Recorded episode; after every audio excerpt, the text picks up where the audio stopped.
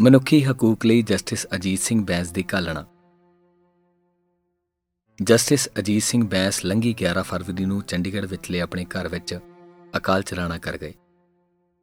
Punjab, Haryana high court ਵਿੱਚ ਜੱਜ ਦੇ ਅਹੁਦੇ ਤੋਂ ਸੇਵਾ ਮੁਕਤ ਹੋਣ ਮਗਰੋਂ ਉਹ ਪੰਜਾਬ ਵਿੱਚ ਮਨੁੱਖੀ ਅਧਿਕਾਰਾਂ ਦਾ ਸਭ ਤੋਂ ਉਗੜਵਾ ਚਿਹਰਾ ਬਣ ਗਏ ਸਨ। ਉਹਨਾਂ ਦੀ ਉਮਰ 100 ਸਾਲ ਨੂੰ ਟੁਕੀ ਹੋਈ ਸੀ। ਆਪਣੇ 10 ਸਾਲਾਂ ਦੇ ਸੇਵਾ ਕਾਲ 1974 ਤੋਂ ਲੈ ਕੇ 84 ਦੌਰਾਨ ਉਹ ਇੱਕ ਅਲੱਗ ਹੀ ਕਿਸਮ ਦੇ ਜੱਜ ਵਜੋਂ ਜਾਣੇ ਜਾਂਦੇ ਸੀ।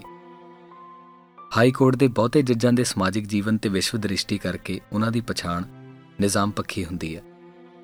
ਪਰ ਜਸਟਿਸ ਬੈਂਸ ਇਸ ਤੋਂ ਉਲਟ ਸਨ। ਹਾਈ ਕੋਰਟ ਦੇ ਇੱਕ ਜੱਜ ਹੋਣ ਦੇ ਨਾਤੇ ਭਾਵੇਂ ਜਸਟਿਸ ਬੈਂਸ ਦਾ ਸਮਾਜਿਕ ਜੀਵਨ ਚੰਡੀਗੜ੍ਹ ਦੇ ਕੁਲੀਨ ਵਰਗ ਨਾਲ ਜੁੜਦਾ ਸੀ, ਪਰ ਆਪਣੀ ਵਿਸ਼ਵ ਦ੍ਰਿਸ਼ਟੀ ਕਰਕੇ ਉਹ ਸਮਾਜ ਦੇ ਨਪੀੜੇ ਵਰਗਾਂ ਨਾਲ ਆ ਜੁੜਦੇ ਸਨ।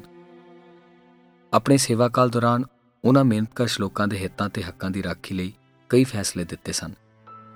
ਉਹਨਾਂ ਨੇ ਕਈ ਮਾਲਕਾਂ ਤੇ ਨਿਜ਼ਾਮ ਪੱਖੀਆਂ ਖਿਲਾਫ ਫੈਸਲੇ ਸੁਣਾਏ ਸਨ।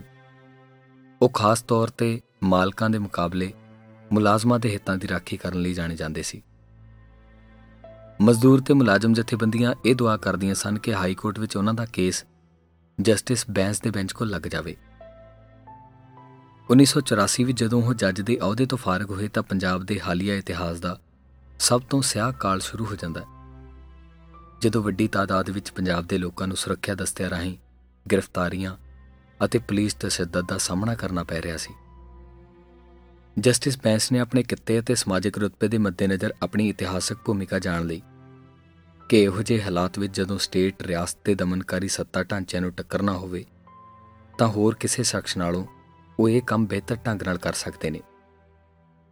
ਉਹਨਾਂ ਮਨੁੱਖੀ ਅਧਿਕਾਰਾਂ ਦੀਆਂ ਘੋਰ ਖਿਲਾਫ ਵਰਜ਼ੀਆਂ ਦੀਆਂ ਵਾਰਦਾਤਾਂ ਦੀ ਜਾਂਚ ਅਤੇ ਸਬੂਤ ਇਕੱਤਰ ਕਰਨ ਵਾਸਤੇ 1985 ਵਿੱਚ Punjab human rights organisation PHRO ਦਾ ਗਠਨ ਕੀਤਾ।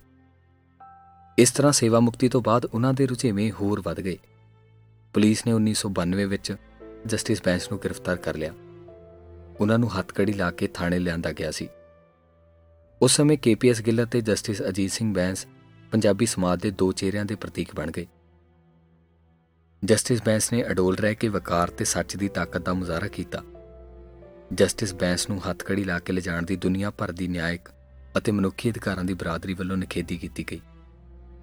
ਤੇ ਆਖਰ ਨੂੰ ਪੰਜਾਬ ਪੁਲਿਸ ਅਤੇ ਇਸ ਦੇ ਤਤਕਾਲੀ ਮੁਖੀ ਗਿੱਲ ਨੂੰ ਝੁਕਣਾ ਪਿਆ ਅਤੇ ਬੈਂਸ ਨੂੰ ਰਿਹਾ ਕਰਨਾ ਪਿਆ। ਇਸ ਨਾਲ ਜਸਟਿਸ ਬੈਂਸ ਦਾ ਰੁਤਬਾ ਹੋਰ ਬੁਲੰਦ ਹੋ ਗਿਆ। ਉਹਨਾਂ ਦਾ ਮਨੁੱਖੀ ਅਧਿਕਾਰਾਂ ਦੀ ਰਾਖੀ ਲਈ ਜਜ਼ਬਾ ਹੋਰ ਪਕੇਰਾ ਹੋ ਗਿਆ।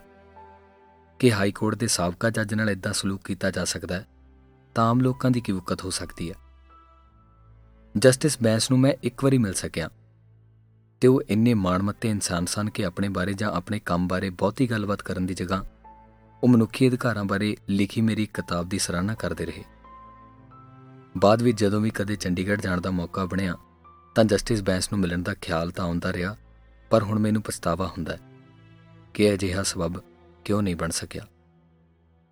ਜਸਟਿਸ ਬੈਂਸ ਗਦਰੀ ਬਾਬੇ ਦੀ ਪਰੰਪਰਾ ਤੋਂ ਪ੍ਰੇਰਿਤ ਸਨ ਅਤੇ ਸਿੱਖ ਗੁਰੂਆਂ ਦੇ ਬਰਾਬਰੀ ਤੇ ਸਾਂਝੀਵਾਲਤਾ ਦੀਆਂ ਸੇਧਾਂ ਨੂੰ ਆਧੁਨਿਕ ਸਮਾਜਵਾਦੀ ਸੰਕਲਪਾਂ ਨਾਲ ਜੋੜ ਕੇ ਪੂੰਜੀਵਾਦੀ ਪ੍ਰਬੰਧਤਾ ਬਦਲ ਪੇਸ਼ ਕਰਦੇ ਸੀ। ਜਸਟਿਸ ਬੈਂਸ ਦੇ ਯੋਗਦਾਨ ਦੀ ਥਾਂ ਪਾਉਣ ਲਈ ਅਤੇ ਇੱਕ ਨਵੇਂ ਅਗਾਂਹਵਧੂ ਪੰਜਾਬ ਦੇ ਨਕਸ਼ ਘੜਨ ਲਈ ਉਸ ਪਰੰਪਰਾ ਨੂੰ ਮਜ਼ਬੂਤ ਕਰਨ ਦੀ ਸਾਂਝ ਜ਼ਰੂਰੀ ਹੈ। ਅਜੀਤ ਸਿੰਘ ਬੈਂਸ ਵਰਗੀ ਸ਼ਖਸੀਅਤ ਸਦੀਆਂ ਵਿੱਚ ਹੀ ਜਨਮ ਲੈਂਦੀ ਹੈ। ਉਹਨਾਂ ਦੀ ਦਿਆਨਤਦਾਰੀ ਤੇ ਕਾਬਲੀਅਤ ਸਦਕਾ ਹੀ ਉਹਨਾਂ ਦੀ ਆਵਾਜ਼ ਸੰਯੁਕਤ ਰਾਸ਼ਟਰ ਜਿਹੇ ਸਰਮੌਰ ਮੰਚਾਂ ਤੱਕ ਵੀ ਪੂਰੇ ਅਦਬ ਤੇ ਧਿਆਨ ਨਾਲ ਸੁਣੀ ਜਾਂਦੀ ਸੀ।